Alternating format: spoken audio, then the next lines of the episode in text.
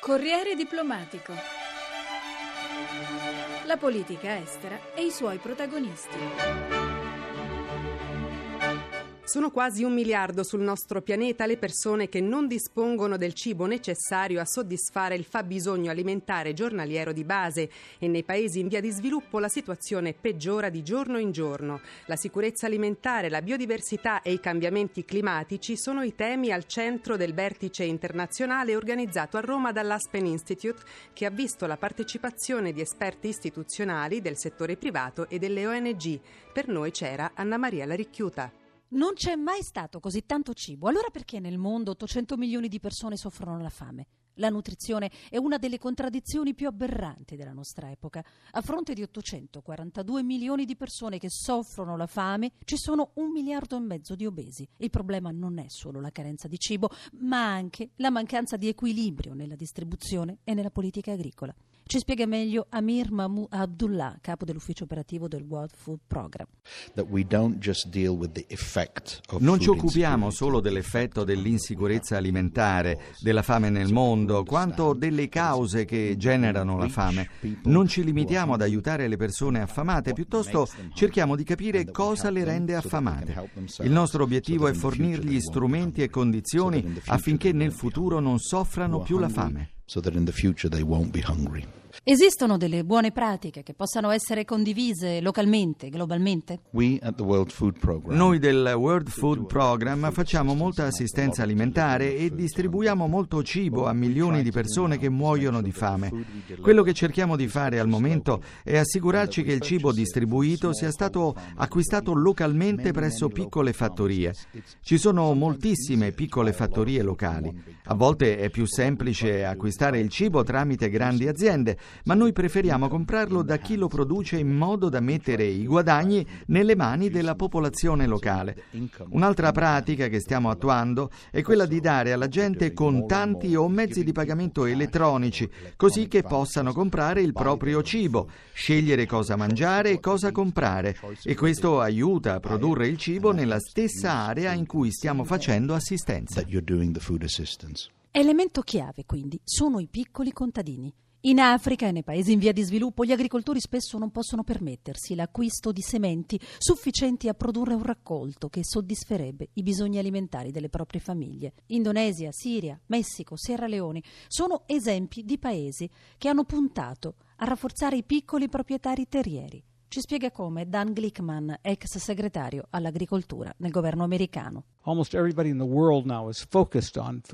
Quasi tutti nel mondo sono concentrati non solo sull'eliminare fame e carestia, ma anche nell'aiutare i contadini a essere più autosufficienti, a produrre di più loro stessi e a contare meno sulle importazioni. La tendenza è in effetti promettente, vengono fatti progressi in tutto il mondo, ma bisogna innalzare il livello del dibattito, il riconoscimento che la sicurezza alimentare è una priorità dei programmi sia del settore privato che di quello pubblico e questa è una buona notizia. Come gestire i tre paradossi per lo spreco di cibo? Un terzo della produzione mondiale viene buttata, una quantità quadrupla rispetto a quella che servirebbe a relegare la fame nel mondo, nei libri di storia.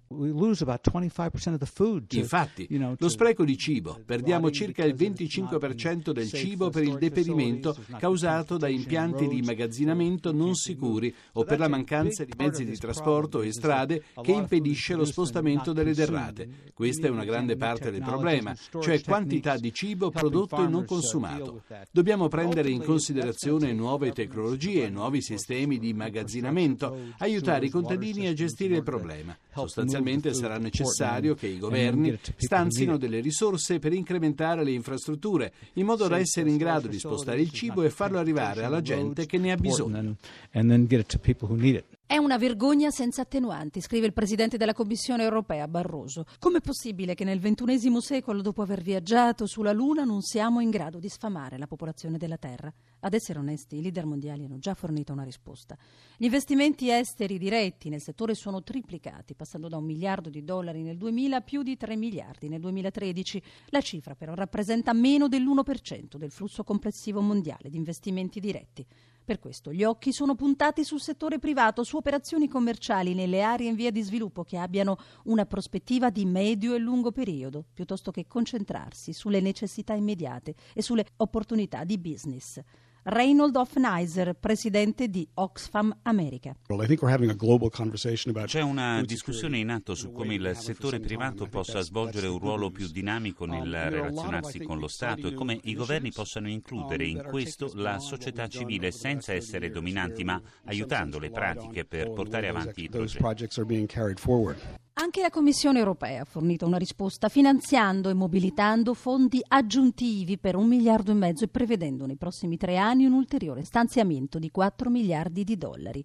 Iride Ceccacci è un economista dell'European Bank of Reconstruction and Development. Sentiamola ci occupiamo di dialogo tra il settore pubblico e il settore privato e abbiamo finanziato negli ultimi due anni quasi 2 miliardi di euro in tutta l'Europa dell'Est, compresa la Mongolia, in tre paesi del Nord Africa che sono Egitto, eh, Marocco, Tunisia e in Giordania e in Turchia. Questo è il nostro mandato. Ci faccia un esempio pratico di come funzionano questi finanziamenti. Esaminiamo delle aziende che vogliono investire in agricoltura e sulla base di alcuni requisiti, uno di questi è l'impatto di transizione per far sì che queste aziende rientrino nel mercato europeo, proponiamo dei prestiti che poi vengono ripagati in 7-10 anni. Per esempio? Per esempio l'Egitto importa dalla Russia e dall'Ucraina quasi il 60% del grano e quindi è importantissimo che questi tre paesi abbiano una stabilità in termini di export-import. E quello che è importante per noi è che questo cibo in termini di quantità ma anche di qualità sia adatto agli standard del mercato europeo.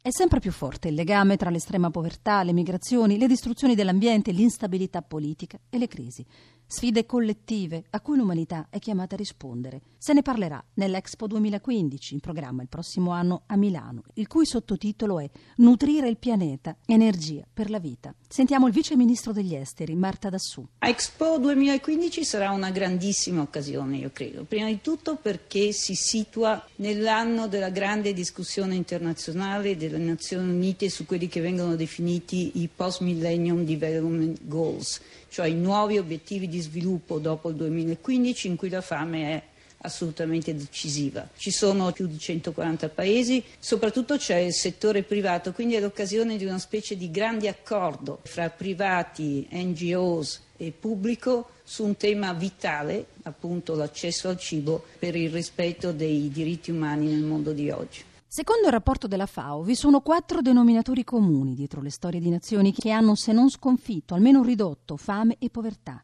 Innanzitutto la creazione di un ambiente favorevole per promuovere la crescita economica ed il benessere. In secondo luogo, gli investimenti nel settore agricolo ed il raggiungimento dei più vulnerabili. Terzo, far sì che i successi raggiunti siano difesi e mantenuti. Ultimo, pianificare un futuro sostenibile. Un caso di buone pratiche. Il Marocco. Hassan Abouyub, ambasciatore del Marocco a Roma. Il Marocco in questo senso ha sviluppato una cooperazione anche tripartita con paesi dell'Europa e il Giappone a creare condizioni di produzione precise a livello locale. Il successo è stupendo perché dopo 10-15 anni si vede ancora il risultato.